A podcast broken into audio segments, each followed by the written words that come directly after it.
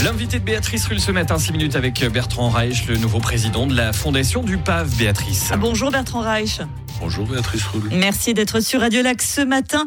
Pourquoi prendre la présidence de la fondation du PAV Vous étiez à la recherche d'un appartement euh, oui, de quelques milliers d'appartements pour pouvoir changer tous les jours, c'est le nouveau défi.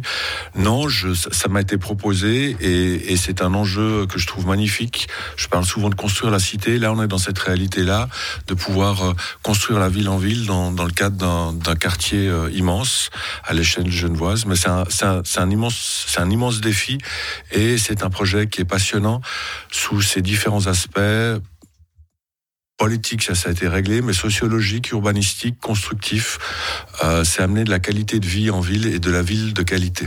Un sujet euh, important dont on parle depuis très longtemps, mais aussi très clivant. On le voit à chaque fois qu'on en, discute. Il y a toujours des, des opposants et, et, des personnes qui le soutiennent. Ça, c'est pas quelque chose qui ne vous inquiète. On n'ira pas jusque là, mais c'est dont vous avez conscience. On imagine bien. Alors, je me ferai du souci le jour où les jeunes voix ne discuteront pas d'un projet. Euh, un projet doit susciter des interrogations et c'est légitime et, c'est bien. Ça veut dire que les gens s'interrogent. Euh, mais ce qu'on voit, c'est que dans le fond, quand on soumet en votation populaire, la population assez largement soutient soutient les projets qui lui sont proposés et on voit que c'est un aiguillon qui est important parce qu'il faut effectivement produire ce que les Zurichois appelaient Mehalswohnen, c'est-à-dire qu'il faut un cadre de vie qui soit un cadre de qualité avec des aménagements extérieurs, avec une vision euh, globale sur ce qu'est une ville, euh, la ville de 15 minutes, mais en pensant aussi, euh, par exemple, aux personnes en situation de handicap, puisque la Suisse a ratifié la convention, sur les droits des personnes en situation de handicap, ce qui a aussi quelques incidences sur la nature ou la qualité des logements qu'on construit il faut que ce quartier soit là pour euh, tout le monde. Vous l'évoquez, le volet politique, avec ce fameux PLQ Cassien qui vient d'être euh, voté, accepté par, euh, par le peuple doit donner un gros coup d'accélérateur. Donc déjà, c'est un gros de soulagement pour vous parce que vous n'avez pas eu à gérer cette votation, on imagine bien. Mais surtout, là, Qu'est-ce qui va se passer concrètement? Alors, il va y avoir, c'est une votation, mais il va y en avoir plusieurs autres. Euh, là, concrètement, il va y avoir un projet qui a été approuvé par la population qui va amener des nouvelles constructions, euh, un nouveau quartier, euh, la mise en œuvre de la renaturation de la Drisse qui va revenir à ciel ouvert.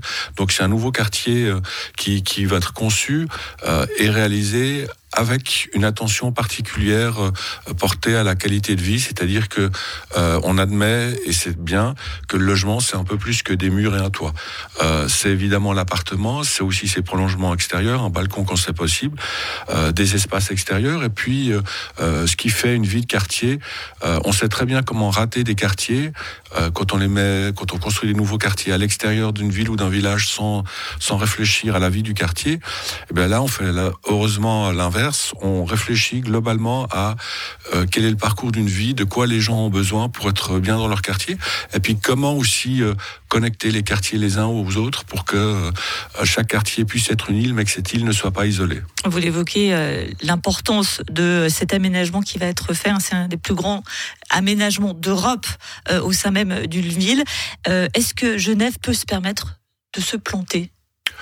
Alors Genève peut à peu près tout se permettre, mais il n'y a aucune raison de penser qu'on va se planter. Mais en revanche, euh, Genève pourrait aussi se permettre d'être un peu plus rapide dans la mise en œuvre, euh, parce que Genève a le tempo des villes éternelles euh, et pense que le temps est infini. Et moi, je suis relativement impatient, donc j'aimerais que les choses avancent un peu plus vite.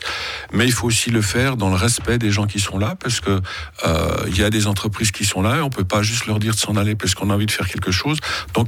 Il faut le temps du dialogue. Et le temps du dialogue va exister. Mais quand je vois tout ce qui a déjà été fait, tout ce qui est prévu, euh, les, premiers concours d'architecture. Le, le, PAV, ça a d'abord été euh, l'idée d'une personne, notamment euh, Marc Muller, euh, qui voulait que le PAV se fasse, mais ça a aussi été un projet lancé par les architectes qui ont fait un concours d'architecture pour dire voilà ce qu'on pourrait faire, voilà comment on pourrait imaginer l'avenir, avec des propositions réalistes, d'autres qui étaient tout à fait intéressantes, pas forcément réalistes, mais vraiment passionnantes.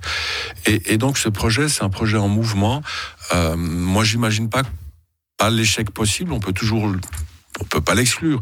Mais l'objectif, c'est évidemment euh, que ça se fasse et que ça se fasse dans, ce, dans de, des bonnes conditions. Euh, on va apprendre, on va apprendre. Il y a des choses, peut-être qu'il y aura des erreurs parfois, euh, mais ne faisons jamais deux fois la même erreur. Et vous le disiez, là, le problème, entre guillemets, ce sont les entreprises qui doivent partir. On comprend à travers vos propos qu'il est de dire, OK, on prend du temps, mais maintenant, faut que ça avance.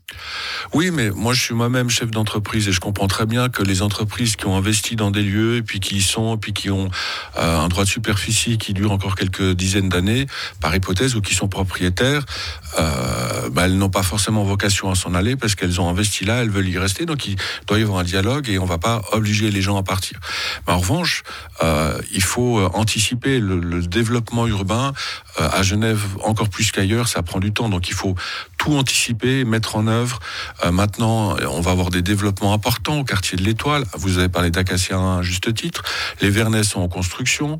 Euh, le quartier de l'Étoile a, a des euh, développements qui sont qui sont importants.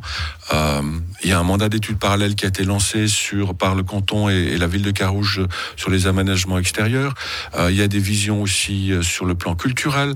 Il y a toute une série de choses qui se s'organisent et qui se mettent en œuvre pour permettre le développement. Et puis il y a des développements qui sont qui sont déjà en, en cours, comme je l'ai dit. Puis il y en a d'autres qui sont un peu plus lointains, mais qu'on doit aussi euh, anticiper, comme le quartier Grosselin, euh, qui va être un gros défi et sur lequel on doit travailler. Le grand architecte du PAV, le nouveau président de la Fondation du PAV, Bertrand Reich. Merci beaucoup d'avoir été sur Radio Lac. Excellente fête de fin d'année. Merci, vous aussi. Et une interview